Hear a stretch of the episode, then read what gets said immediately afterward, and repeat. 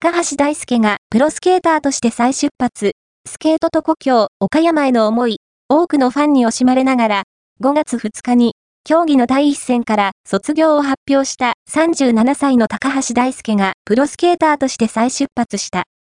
7月から8月上旬まで、アイスショー、ザ・アイスに出演。原点である、地元、岡山県への思いや次世代の育成にも意欲を見せており、今後のさらなる活躍が期待される。